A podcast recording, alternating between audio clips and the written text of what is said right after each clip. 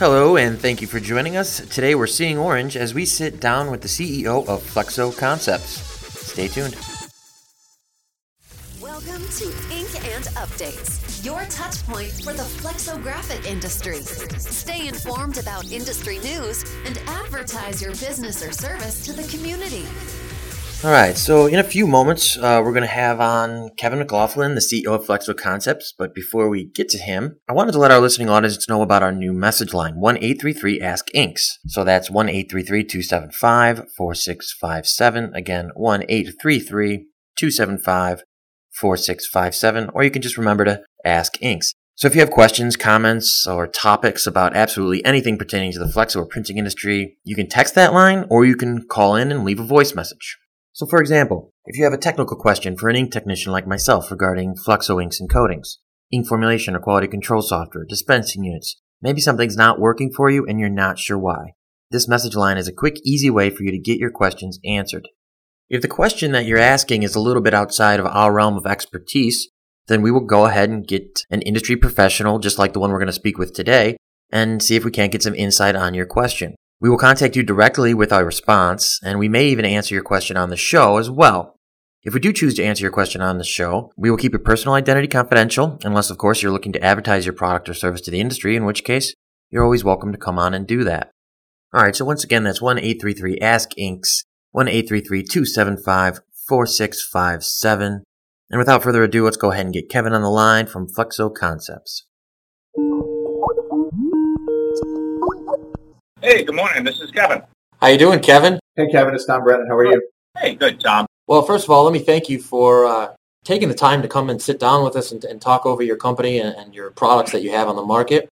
Uh, if you could start out for our listeners, if you could talk a little bit about who you are, a little bit about your background, and uh, just a brief overview of your company. Sure. Thanks for having us. Um, so I've, I've been in the industry since 1989. Uh, you know, I first started when I came right out of college with a company called Pamarco, which is one of the larger intellectual manufacturing companies. I started in operations and I did time in three of their facilities. They have a facility in New Jersey. Uh, back then they had one in Dallas, Texas as well, which I spent time in, and then one of their uh, California locations as well. Uh, after that, I uh, moved on to a company called Harris & Bruno, which is a manufacturer of chamber doctor blade systems. And at that time, they also built a lot of custom equipment. And I was their first director of sales and marketing and had a good opportunity to have a great experience as a young guy traveling around the country and the world, uh, developing distribution for them.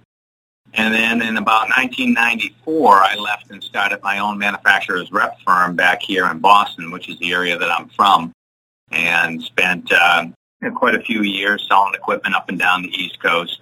In 2001, I purchased Flexo Concepts, and um, yeah, I've had that company now. Uh, you know, we're we're in our 18th year, and Flexo Concepts uh, was founded in 1988 by uh, Bob Thompson and his, his, father, Bob Senior, and uh, they started primarily selling doctor blades to the Flexo newspaper industry, which at that time was was small, but it it has it had a lot of promise and growth, and it's since uh, kind of gone through a cycle, and all newspapers are, are now a little bit smaller or, or gone. Yeah, sure. Uh, versus how they were back in, in those days. But Flexo Concepts was very fortunate that Bob Senior, uh, in his final years with Pamarco, had been the OEM sales manager uh, for Pamarco.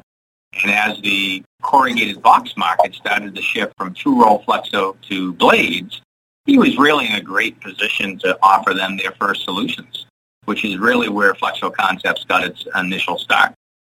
And, you guys, I mean, so you're really celebrating 30 years in business this, year, isn't that correct?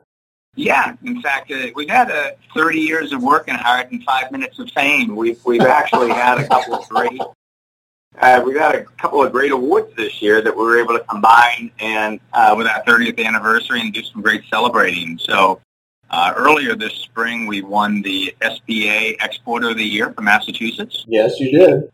And that was great, and we're very proud of that. And within three weeks of that, we found out we also were awarded the Presidential E Award for Excellence in Exports. And, um, uh, didn't you get that twice? Is that tw- twice that this year? Did I see that? That that was actually no. awarded to you twice this year, or no? No, they were just two different awards. One was a, an SBA state award, and one was a federal award. So the federal award has a kind of a unique history and a, and a tie back to Massachusetts. Uh, President Kennedy was the one in 1962 that set this presidential award up. Oh, and he obviously was from Massachusetts uh, with that funny accent it is. Um, so we noticed. Uh, a, oh, I'm sorry. Uh, was that? I was going to say we noticed that uh, you kicked off your 30th anniversary with a bit of a bang. It looks like uh, they, they wrote an article on it. You guys rented a boat. Yeah, so you know we've uh, we've certainly gotten a lot of press this year. It's uh, it's amazing how much attention 30 years and uh, these export awards has, has created. But we did. We we tend to be a very people centric business and do a lot with our employees and their families anyway. But this year we thought it would be special to celebrate those awards in our 30th year by going out on the Plymouth Harbor. So we rented a, a boat called the Pilgrim Belle, and uh, we did an open house here at Flexo, and we invited everybody from the company and their families, and what we would call friends of Flexo Concepts, people we think help influence our journey along the way. So local vendors and suppliers and, and folks that have been important to us. Well, that's that's a that's a fun that's a fun year. I can't wait to read the thirty. I think we're on 18 now, so we got a while to go. 18, 17, 18, yeah. Oh, you can celebrate the 20th coming up. Oh, yeah. That's right, yeah. Yeah, I think we've been in business, uh, based on what you just said, we've been in business about as long as you've owned Flexo Concept. You said you owned it for about 18 years, yeah? Yeah, yeah, we're in the 18th year of uh, us owning it now. Yeah. yeah. All right, so, so it's um, your main products, plastic doctor blades. You want to start uh, with the corrugated blade market, things like that, Vision? Well, we can do that. Um, certainly, that's where we began, um, and we can kind of talk through where, where we are today. So, when we bought the company back in uh, 2001, I was I was pretty fortunate. I was able to get an industry veteran, a guy named Greg Howell, to come join the company.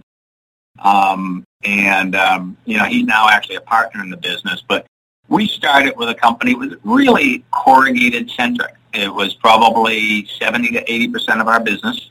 And probably close to 65% of that business was tied to a single material, a material called ultra-high molecular weight polyethylene. Um, most people would know it uh, by its acronym UHMW. And uh, it's still a growing product, ironically, 30 years later, uh, and is the main doctor blade that's used in the corrugated box market. And uh, we currently supply that material to over 30 OEMs globally. Uh, much of the, the OEM business now is in Asia, whether it's uh, Taiwanese, Japanese, Korean, or, or, Chinese manufacturers, but we export that product over there. Uh, together, Greg and I tried to find a way to continue to evolve that product and, and innovate. So the first innovation that came was a product called uh, DuraPoint, which is also a high molecular weight polyethylene material. It's a higher molecular weight. So if you look at the traditional white UHMW, that's about a 4.2 million molecular material. So the chain, the molecular chain is about 4.2 million molecules. Uh, the, the DuraPoint product is about a 5.1. So we, we launched that in and around 12 years ago or so, and it, it's become a major part of our business and, and probably is close to 30% of the UHMW market now uh, today. But one of the things that we know is UHMW has great characteristics as far as wear resistance and abrasion resistance and impact resistance, but its mechanical properties weren't great. So if um, what we would call mechanical creep, so if you put the a, uh, UHMW blade under a fixed load, when you load it against the Anilox roll, it actually starts to relax, and over oh. time it can relax much about much as about 75% uh, of its force. So for certain, certain high quality print applications, that can be an issue. Yeah, that certainly wouldn't let you print process, would it? It would. It wouldn't. So uh, typically our recommendation on, say, an anilox roll line screen for UHMW is if you're getting past a 300 or a 360 line anilox roll, it's probably not the ideal material. So we kind of stepped back about four years ago and said, you know, how do we how do we help this situation? Because Anilox rolls in the corrugated box market are getting pushed. We're seeing a lot more 400s, 500s, 600s, and 700 line Anilox rolls. And in some rare cases, some somewhat a little higher than that as well. you know, certainly we have other blades that are thinner and do a better job in other market segments. But one of the challenges that we have is a lot of the equipment in the corrugated box market is designed with fixed thickness clamp set setups. So the clamps are designed to hold either a 60 thousandths or an 80 thousandths or a 90 thousandths blade material. So we couldn't necessarily apply some of our existing technologies to that space without either changing the clamping system, which nobody wants to do, Right. or putting shim stock in, which nearly nobody wants to do. Right. So our challenge was to come up with a material that would perform well, uh, have better mechanical creep, better stiffness, it had to fit into these existing holders. And that was a harder challenge than we thought it was going to be. And it took us almost two years of product development to kind of slay that dragon.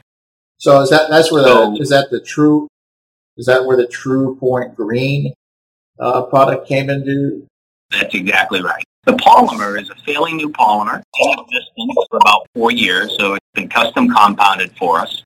And it has about twice uh, or two times better mechanical creep characteristics than the standard UHMW products. So what we're saying is this product really fills a gap, or what we call the gap, which is kind of the, the gap between where UHMW is effective and steel doctor blades become required. So what we've done is we've positioned that blade in that gap, and we found it's filling that gap very well. And in fact, it's stealing a little bit from the UH the UHMW uh, in the area where people are printing the highest quality with UHMW. And it's also uh, causing a lot of people that are using steel but really don't want to in the corrugated box market to convert back to a polymer blade.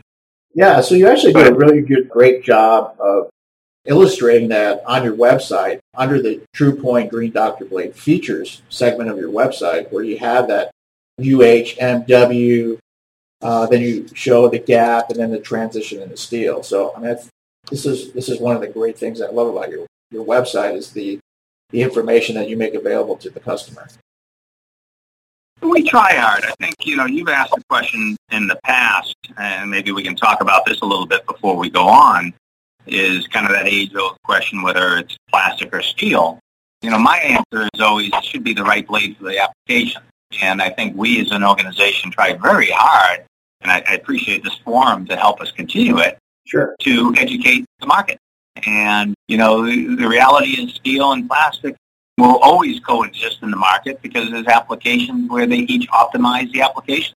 So could we uh, can we touch on that a little bit as far as flexo and steel? Could you give us an example of where plastic is definitely ideal, and then maybe um, an example where steel might be a little bit of a better option for our listeners? You know, it's a pretty broad question because there's so many different market segments. Sure. Well, yeah. All right, just to let's narrow it down a little bit. Let's say um, tag and label, narrow web.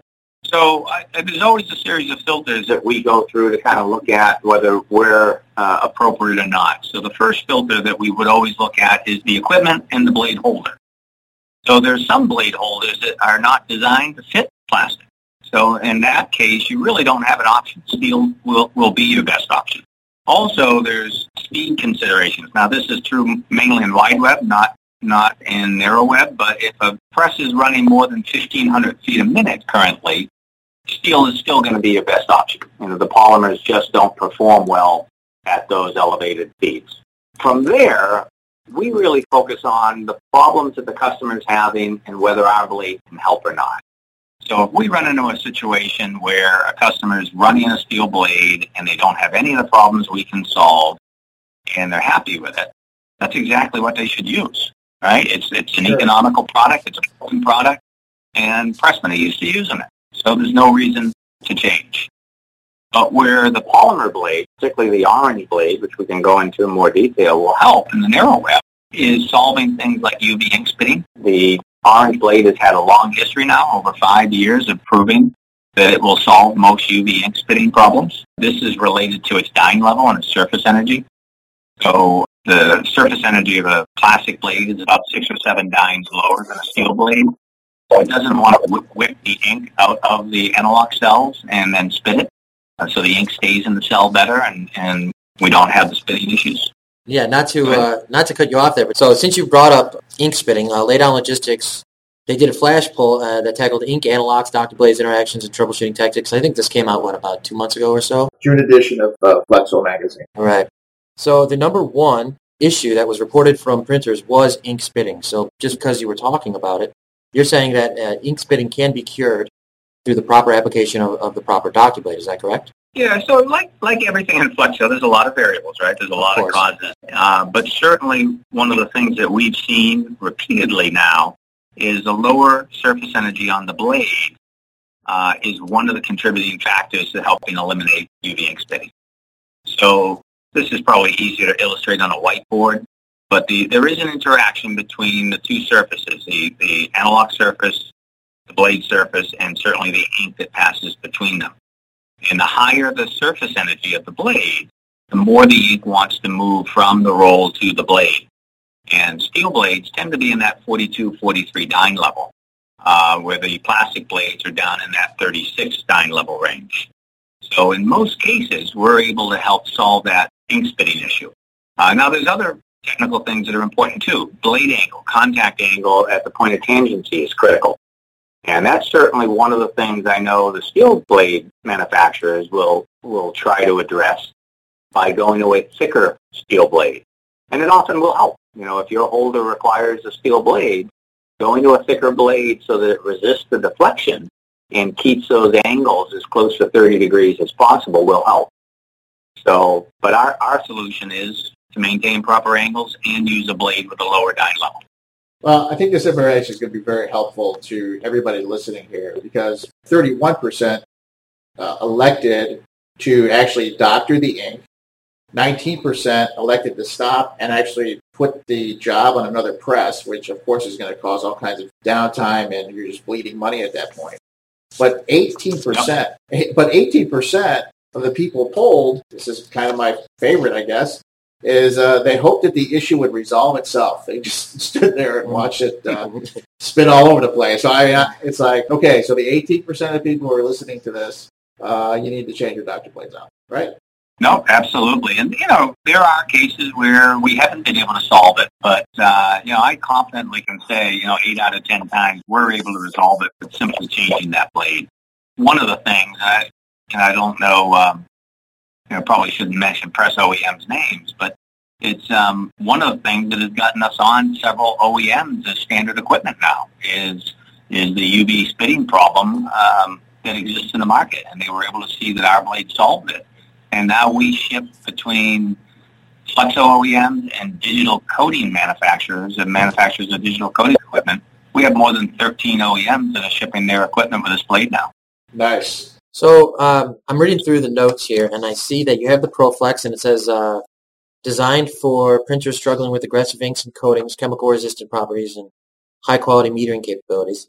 This uh, says it's a polyester blade. You talked in great detail about the UHMW blades. Mm-hmm.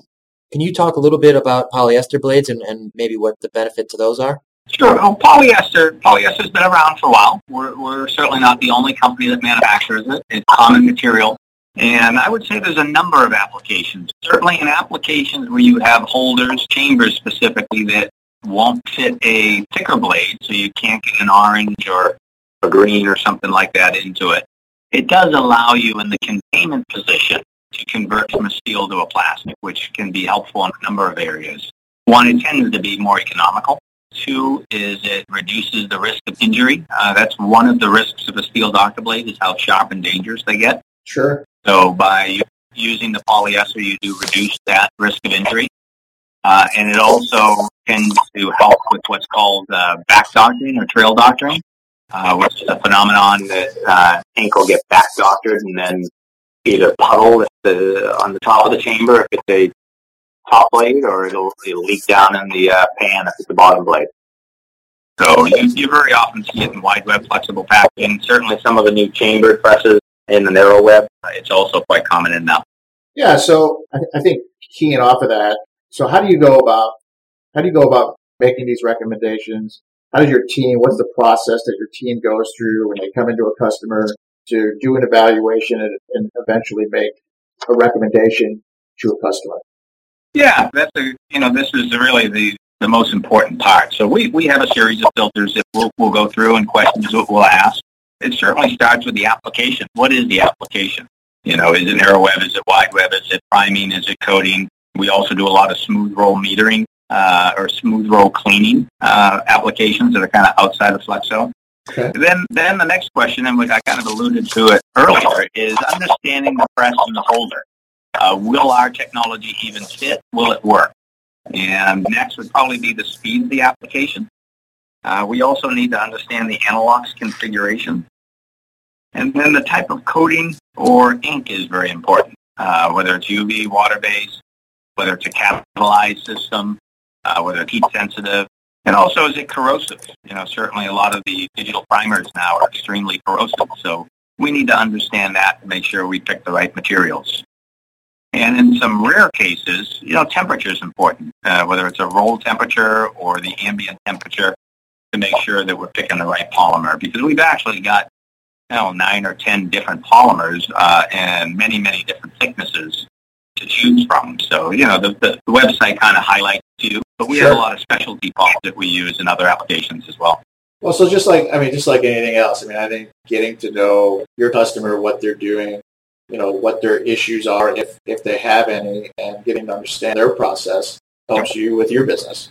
Yeah, let, let's go back and talk a little bit about the orange blade. And I think you know, as we talk through this, it'll kind of highlight the importance of kind of picking, understanding the application and picking the right blade or right right profile on the blade. So one of the things, and when we developed the, the orange blade originally, it was at the request of a, a company that was having severe Anilox roll scoring, okay. which is, again, one of the areas that our blade can help in. And if somebody's having scoring, you know, the blade is certainly worth trying to, to use to solve it. But it was a fairly high line screen application. I think it was an 8 or a 900 line screen Anilox roll. And five years ago, uh, you really couldn't meter those kind of Anilox rolls effectively with a polymer blade. And it was primarily because of the bevel technology. And again, this is probably something that's easier on a whiteboard to illustrate. But if you can picture a, a traditional bevel, as the bevel starts to wear the anilox roll, your contact area changes. So, and, and as that contact area between the blade and the roll changes, your laydown characteristics change. So on a high line screen anilox roll, you very often get tonal value changes. So when we were asked to help solve this scoring problem, we kind of pushed back a little bit because we, we didn't think we would be effective. And the customer, it was a real issue, so we went through a series of testing to understand what the contact areas were on worn blade, at what point we saw uh, tonal value change. And that helped us define that optimal contact area for different line screen Anilox rolls. And then we developed a MicroTip, which is essentially a lamella tip or a stepped blade that would keep a constant contact area as the blade wore based on the required contact area for the required Anilox roll. So that's really the secret sauce to this this uh, blade is not necessarily the material, but the MicroTip.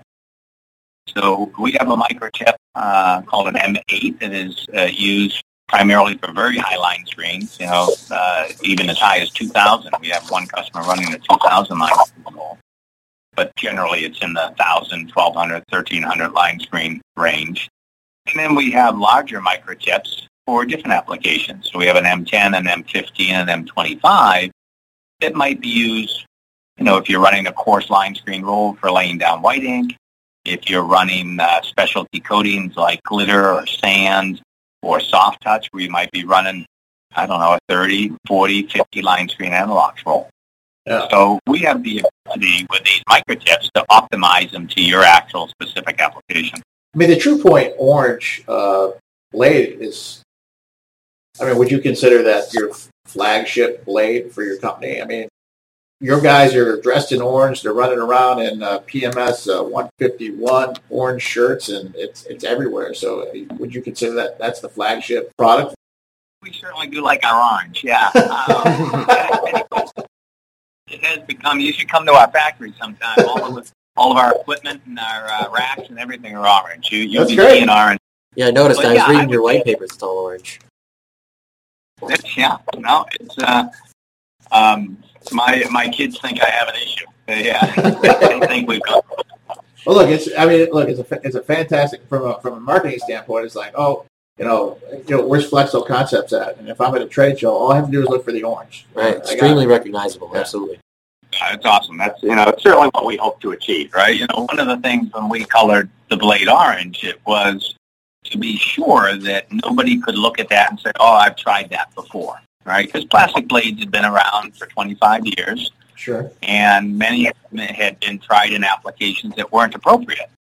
So a lot of people would say, ah, geez, I tried plastic, it didn't work. So we wanted something that looked different uh, because it was different. That MicroTip is a defining difference, and it does create the ability for it to work in many more applications. And it's worked. You know, it's uh, the proof is in the pudding. We globally now we're close to a thousand accounts that are running Orange in some applications. So the, probably the most common application, uh, you know, for this flagship product would be the narrow web flexo. Um, that, that was our first market we really entered. The other area that we're seeing great success is in the digital priming and coating applications. In fact, that's our second fastest growing market right now. So really digital and everybody thinks about the variable images and the ability to print without plates. But the digital is really driving a lot of creativity in the market today, and much of that creativity is in and around effect coating whether that effect coating is tactile or, or optical, uh, from soft touch to sands to to uh, various metallics and glitters. All that requires an anilox roll, and in many cases, the orange blade is the best blade to use for that. Yeah, I mean, there. I mean, those when we start talking about glitter and sand coatings, I mean, talk about being aggressive, right? It used to be, well, it still is that white. You know, when you print white, that uh, you need to change your anal- not only your analogs but your your doctor blades to deal with the aggressiveness of TiO2. And now we're looking at you know glitter coatings and other aggressive coatings because everybody is. I mean, quite frankly, they're getting very creative. We talk about it a lot here on the show about uh, the trends in Flexo and the, and the trends out in the marketplace, just in packaging.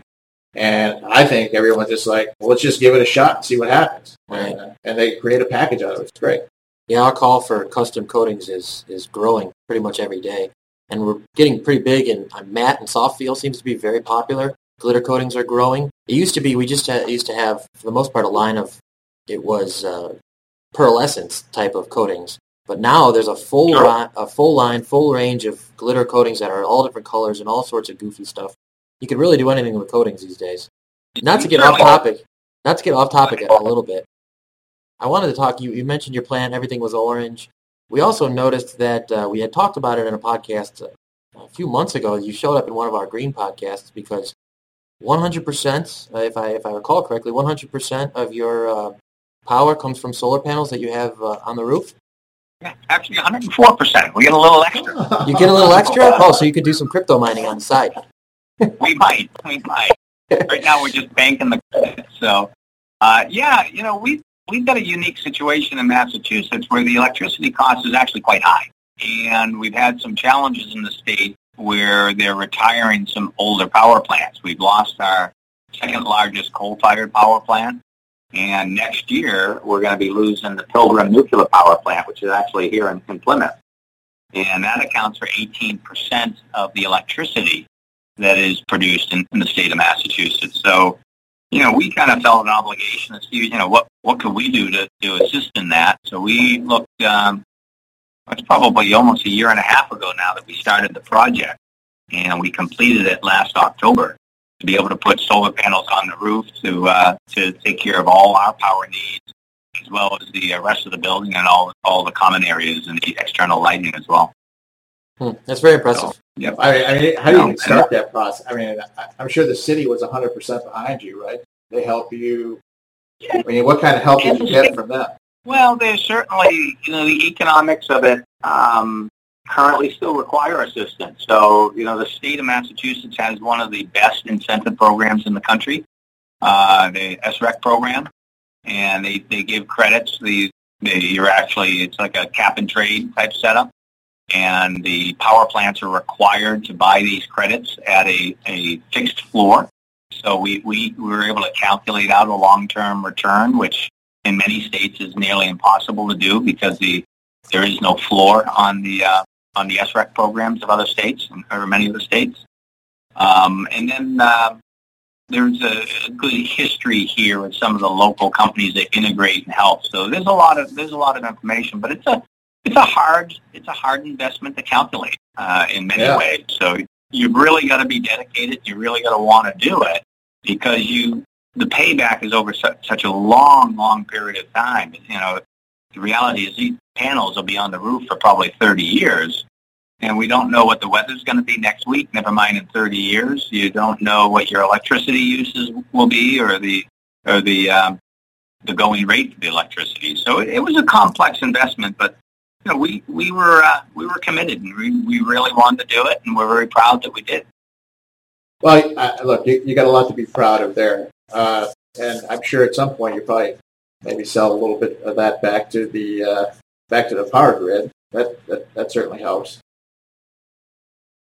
Can you do that? Can you actually sell extra power? You have 104 percent. You can sell that back to the Still state. the four percent back. Yeah, four percent. it actually there's different ways to do it. The way uh, we've done it now with the local power company is actually everything goes to the grid. Any extra goes to the grid, and then what goes to the grid is um, essentially credited to us. So in months where we may have a lot of snow, which we we occasionally do in Boston, and the sun's a little lower in the sky, uh, we don't generate enough. We're able to draw on those credits um, to cover cover our electric costs.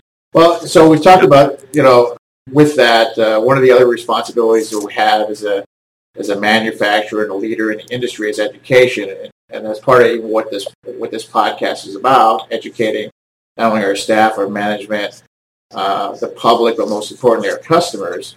Uh, and really, that's what we're doing today, right? So I saw on your website it's called FCTV. Uh, you have a couple of episodes there. Love that. And you know what what inspired you guys to do that? Uh, can we look forward to seeing more and more of that in the future? Yeah, you know, it's. Um, I think again, it's part and parcel of education as a whole, right? So I think we take that seriously internally as an organization. We do things in our organization like tuition reimbursement for people that are going back for night school. We do a lot of and people, whether it's the Fox Valleys or the Clemsons. Uh, we're a big, we're really committed to the FTA First program internally here.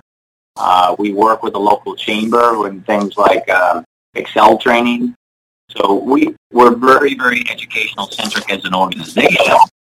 And then from an industry perspective, we've always found that working with co-suppliers is the best way to facilitate a complete and accurate education. So we've, we've worked with other suppliers for years, whether it's in, in workshops and road shows, um, whether that is uh, some of the webinars that we've done with, with folks like CAPI and the FTA and AICC. Um, and we just felt like the FCTV was a natural next extension of that, where we, because we have an audience, I, I think we do a pretty good job at capturing attention in the market with our various blogs and white papers and, and, and uh, marketing. Um, we thought that audience was a good vehicle to kind of highlight other companies' innovations. And um, because it's not just educating on our product that's important to the industry, we need to educate everybody to keep the whole industry moving in, in the right direction. So, Well- you know, it just felt like the right Yeah. natural next step.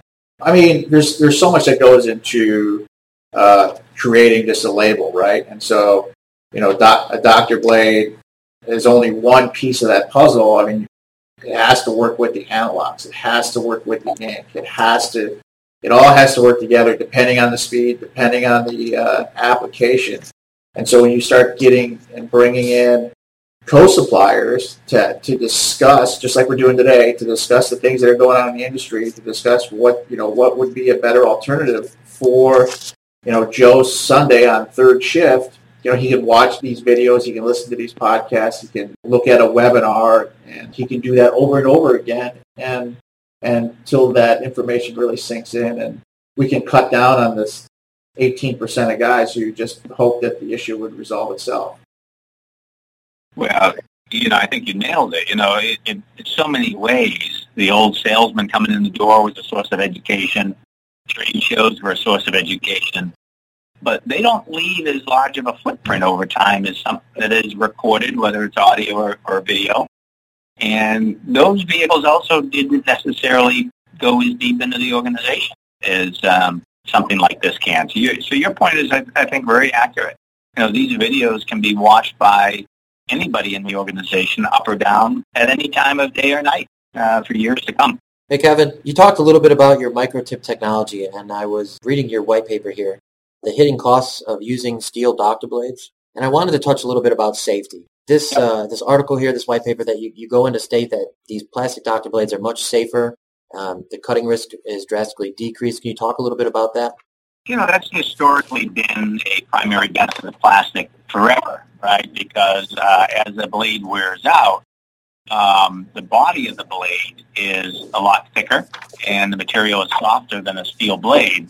So you don't get that very, very fine, sharp edge like you would get on a steel blade or, for that matter, a razor blade uh, to cause injury. So you, you might be able to get scratched with a plastic blade, but you're certainly not going to get the, the deep gouging that you can see with a steel doctor blade. So, you know, we have some great images that we use in uh, presentations, not of people bleeding, but of the. Uh, well, you have well, that, that would actually, you know, you know, the military uses those kinds of uh, videos, you know, to scare people straight. I mean, maybe you should uh, introduce a little blood in your, into your illustrations. I'm not great with blood, so I don't know. But uh, but the images really show what a one plastic blade looks like, particularly a MicroTip blade, and it's very easy to see that you, are not going to be able to cut yourself uh, with a plastic the way you can a steel. So it's much, much safer. In fact, there's some markets, ironically, like the UK right now, is probably one of our fastest growing geographic regions. And I bet the main driver is safety. You know, they are a very safe, safety conscious uh, country. And uh, we're seeing a lot of new customers because of that. Well, one of the things that uh, is quoted here in this article is that according to OSHA, businesses spend 170 billion, that's with a B, each year on costs associated with occupational injuries and illness, and employers pay almost 1 billion, again with a B, every week uh, for direct workers' compensation benefits alone. That's, uh, that's no, large... there's some scary numbers there, and, and you know, let's you know, let's understand too, still in most printing plants and in most industrial plants in general, the number one cause of injury is generally still a forklift. So, you know, sure. that's something that we, ironically, we educate and put people through certifications here. Yep. Um, but that is still well. common. If you go into most printing plants, particularly flexo printing plants, doctor blade injuries will typically be number two or number three uh, cause for lost time accidents. Still, 2018. Still. Still. Yeah. Yep. And uh, many plants, you know, they, they take great care in making sure they use cut-resistant gloves. Some will even use cut-resistant armbands and train people, and all that's important and it all helps. But there are always accidents, whether it's somebody putting a chamber on a rack and don't think they're exposed to the blade, and all of a sudden the chamber slips and falls and, and catches them, or in the disposal of the blade, there are so many stories out there of how people have gotten serious lacerations with a steel blade. I challenge you to find somebody that'll give you a story about a laceration from a plastic blade. It's yeah. just not out there. Well, there's always one. yeah. He'd have to try really hard. Yet, but be happy to meet him. right, right. He'd have to try really hard, but there's always that one guy. Yeah. So with Label Expo coming up in uh, in September, uh, I know there is a lot of uh, great reveals uh, that companies are trying to do, and you know, maybe just between the three of us, uh, you know, there's uh, something you'd like to reveal here on the podcast. Uh, that'd be awesome. You won't tell anybody, will you? No, we won't tell. Yeah, we won't tell anybody. Well, no, Label Expo for us is the most important show we do, and it's exciting for us also because so many pieces of equipment on the floor will be running our blade. You know, we haven't got the final word this year, but the last Label Expo in Brussels, we had almost 30 machines running the Orange Blade in Brussels at the show. So it's, it's always a, a very exciting show for us. We are actually going to be highlighting something that we did in December, so it's it's not quite new, but it'll it, it's within its first year. We actually enhanced the MicroTip. We improved its surface finish and its stiffness at the point of contact. So for many people as they tried the orange blade, if their blade holders weren't perfectly in the line or they had too much blade pressure, often you'd see what we would call a startup line or a series of startup lines between the blade and the roll. And people would struggle with that. So we went to kind of work in our innovation lab last year and found a way to help eliminate virtually all those startup lines by improving the tip stiffness and the surface finish on that tip to make it easier at startup. So that's what we're primarily going to be highlighting at the show is, is the new improved MicroTip. Nice. Okay, Kevin. So let's talk a, a little bit about blade life, the differences maybe between um, your blade, your orange blades, uh, plastics in general, and when you compare them to steel blades. Uh, is there a longer life expectancy as compared to steel blades, or you go into some detail with that? Uh, sure, that's a great, great question. Um, well, certainly there's a lot of different types of blades, and there's a lot of different type of applications. You know, often I'll get this question, and um, people will say, "How long does a blade last?" And I'll, I'll say, "Well, how long does a baseball game last?" You know, it really depends. um, it's uh, there's a lot that goes into into that. But certainly, you know, when you're comparing a orange blade properly installed, so the orientation's right, the blade pressure's right, the alignment's right, and you compare it to a standard carbon or stainless steel blade, something that's your everyday type of blade in the market. Uh, the orange blade will typically last two to three times longer than the standard steel blade. Uh, it has much better lubricity, and it's just it, it just tends to last longer. Now there are steel blades that uh, will last longer than what we do. So there's a number of uh, good coated blades in the market. There's some tool steel blades, there's some ceramic blades. They will tend to last longer than the polymer blades. So, you know, relatively, when you start talking about things like a return on investment or, or cost relative to value, basic carbon steel blades are probably the most economical. Uh, they'll also wear out the fastest. Our blade kind of sits in the middle. You know, will be a bit higher in price and will give you a longer blade life. And then there's these real premium steel blades that are significantly more expensive, but you, you get very, very good blade life. So again, there's, there's no one size fits all in the blade market. I think we've done a great job of innovative, innovating. And I think the steel blade guys have also done a great job of innovating. So there's a lot of opportunity and a lot of selections out there now for the printer. So talk about your innovation lab, if you will. I mean, we start talking about return on investments and blade wear, I mean, how did you guys go? Did you come up with that number on press at a customer, or was that done uh, in a lab environment? And you know, what what are some of the things that uh, you guys are looking for inside your uh, your lab? So you know, one of the challenges, and, and depending on the market segment, it's it's more or less challenging, is getting good feedback from a customer. Right? They've uh, in some cases, our blades, like in the corrugated market, might be on the press for three to six weeks. So being able to understand subtle differences in performance over long cycle times is very difficult. And you get different operators, different shifts. So really over time, we've tried to work in three baskets. We've tried to work in the lab. So we have an innovation lab that we, we built um, probably about five years ago now where we're able to test characteristics of our own blade, competitive blade, and new materials that we're testing. So we're looking at things in a scientific way, um, such as uh, mechanical creep, uh, stiffness, abrasion resistance, uh, purely as a material, abrasion resistance in a simulated printing environment, and, and surface finish and dyne level uh, of the uh, contact areas.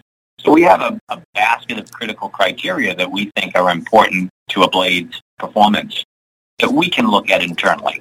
In fact, ironically, we're doing that with a, a new material that we're developing right now, which you know, we, we won't mention it in the podcast, but maybe a future podcast we'll talk about it. Okay. Top secret information Re- revealed here first. I yeah. like that. Anytime you want to come on and talk about some secrets, you let me know.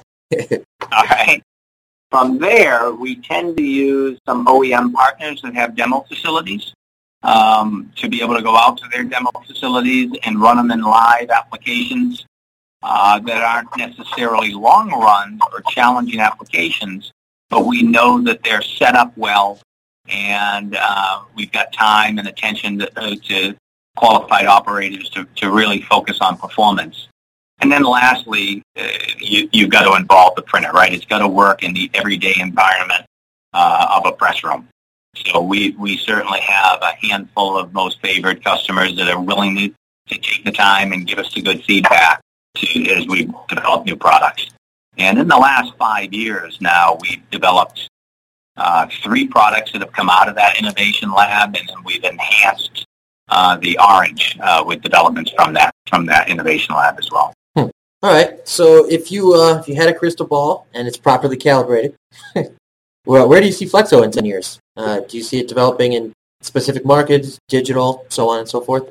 Yeah, well, uh, first off, I'd say we see ourselves right here in Plymouth, Massachusetts, right? America's hometown. Right. Um, I think we're we're a very proud U.S.-based manufacturer, and, but we're also very proud of the community we live in, and we're very nested in this community. So I think you'll see us continue to manufacture and grow here in Plymouth.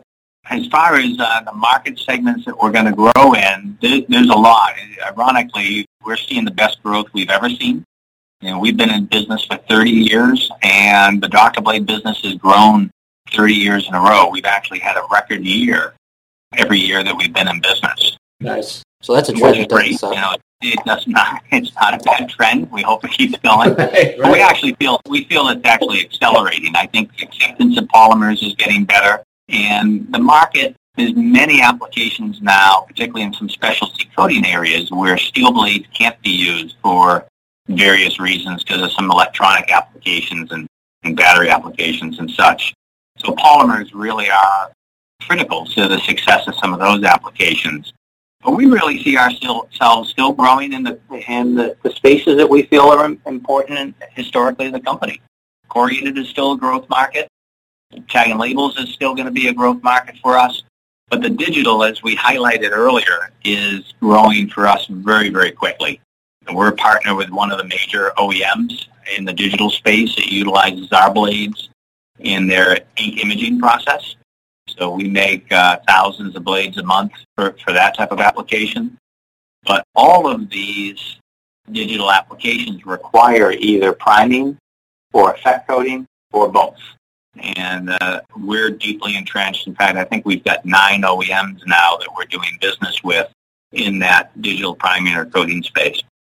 So we expect that will be a big part of who we are 10 years from now. That's fantastic. I mean, I love hearing a, a great American company, a great American story in a great American place. We're talking about uh, 400 years since the uh, Pilgrims uh, landed there on Plymouth Rock, if I'm not mistaken. We've got to be close, right? And uh, we will be celebrating our 400th anniversary in 2020. In fact, the, the town is uh, we're trying to get the town all cleaned up for it right now. We're they're redoing roads and doing lots of cosmetic uh, construction to the town to get it ready for all you tourists that are going to show up here. it's going to be a little crowded there. Two-year preparation. In fact, that's We've even got a new hotel going up right now to try to accommodate everybody. Hmm. All right. So, Tom, there's nothing else, Kevin. I think we'll get to our one last thing. Tom always likes to kind of uh, do this segment where he brings something random up to uh, both me, because I never know what it is actually, and our, our guest speaker if we have one. So uh, yeah, nothing else. I All guess right. I'll let Tom get to the one last thing. Yeah, so it's it's the one last thing, and as per usual, it has uh, absolutely nothing to do with the Flexo market and or packaging. However, in keeping in line with a great American business and a great American company, and keeping in line with that, Budweiser has um, come out with its Freedom Reserve Red Lager. It's a brand new uh, brewed uh, by Budweiser veterans. a portion of the proceeds go to the Folds of uh, Honor. To call Budweiser a partner would be an understatement. They consider us to be family, and they uh, service over 3,000 families and to through their donations and support. Uh, the Red Lager, you'll be interested in know, is inspired by George Washington's hand-penned recipe from his personal military journal dating back to 1757. Washington made beer? Yeah. So this is George Washington's hand, you know, this is his recipe. Well, it his, says inspired by his recipe. Well, inspired by. okay. So, I mean, you know. Uh, That's very cool. The red lager is brewed uh, with toasted barley grains for a slightly sweet aroma, uh, with a touch of hops, a rich caramel malt taste, and a smooth finish uh, with a hint of molasses. Being a vet myself, I'm 100% behind companies that help out our veterans, and uh, what a better way to help our, our vets by not only having veterans brew the beer, but you know having a veteran taste it every now and then too doesn't hurt. they also threw in a thing for you millennials, which uh, I am not, but we have one here in the room. Budweiser is also partnering partnering with a alcohol delivery service called Drizly uh, to deliver the taste of summer to Drizly customers across the country for a special promotion of $5 off their first purchase. I mean, you guys can't even go to the store. You got to have it delivered. Just like Well, first of all, how amazing is that? That I can call up what equates to Uber and have them pick up some beer for me and bring it over. So that's not a bad deal. But uh, certainly a very cool concept, and I uh, I'm waiting for my samples. Did Yeah, you, did you buy samples? Well, I didn't bring them in because our boss is listening to this. And if we were, He's listening, but he you'd can't like- see it. like- you might like to know that on Saturday, my wife sent her private Uber, me, out to get that exact beer. Really? so, all right then. So how is that formula from 1775? What'd you say? What year? Uh, 1750? 1757. 1757. So, how does it taste? It, it went perfectly with pizza. There you go. Can't ask for better than that. Well, there you go. So, that's the one last thing. That's one last thing. All right. Well, listen, we greatly appreciate you joining us um, on our Ink and Updates podcast. Kevin, I, I really do appreciate it. If you want to follow us uh, at www.interactiveinks.com, please do. And uh, Kevin, how can our listeners get a hold of you, get a hold of Flexo Concepts, and uh, maybe go down the path of getting themselves some orange Doctor Blades? Sure. Well, first, I thank you for having me. Uh, It was, a great experience. I really enjoyed it. Uh, certainly, our website is probably the best place to start, which is www.flexoconcepts.com. And from there, they're able to see all our, our products, uh, all of our white papers, blogs, videos, and they can even um, live chat uh, with our office from the website, uh, which is, is becoming a very popular feature. Uh, we're, we're also accessible on Facebook, Facebook Messenger, and uh, and naturally you can certainly give us a call on our main line of 508-830-9506. All right. Well, thank you very much, and thank you to all of our listeners for tuning in. Make it a great day.